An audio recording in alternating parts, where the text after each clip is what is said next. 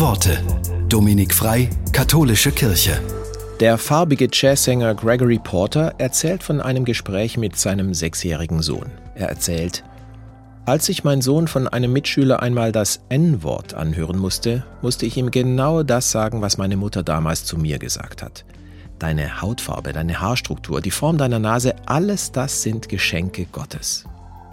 In solchen Momenten sehe ich meinen Sohn als Spiegel unserer Gesellschaft. Er macht mir klar, dass unsere Gesellschaft nicht das ist, was sie behauptet zu sein.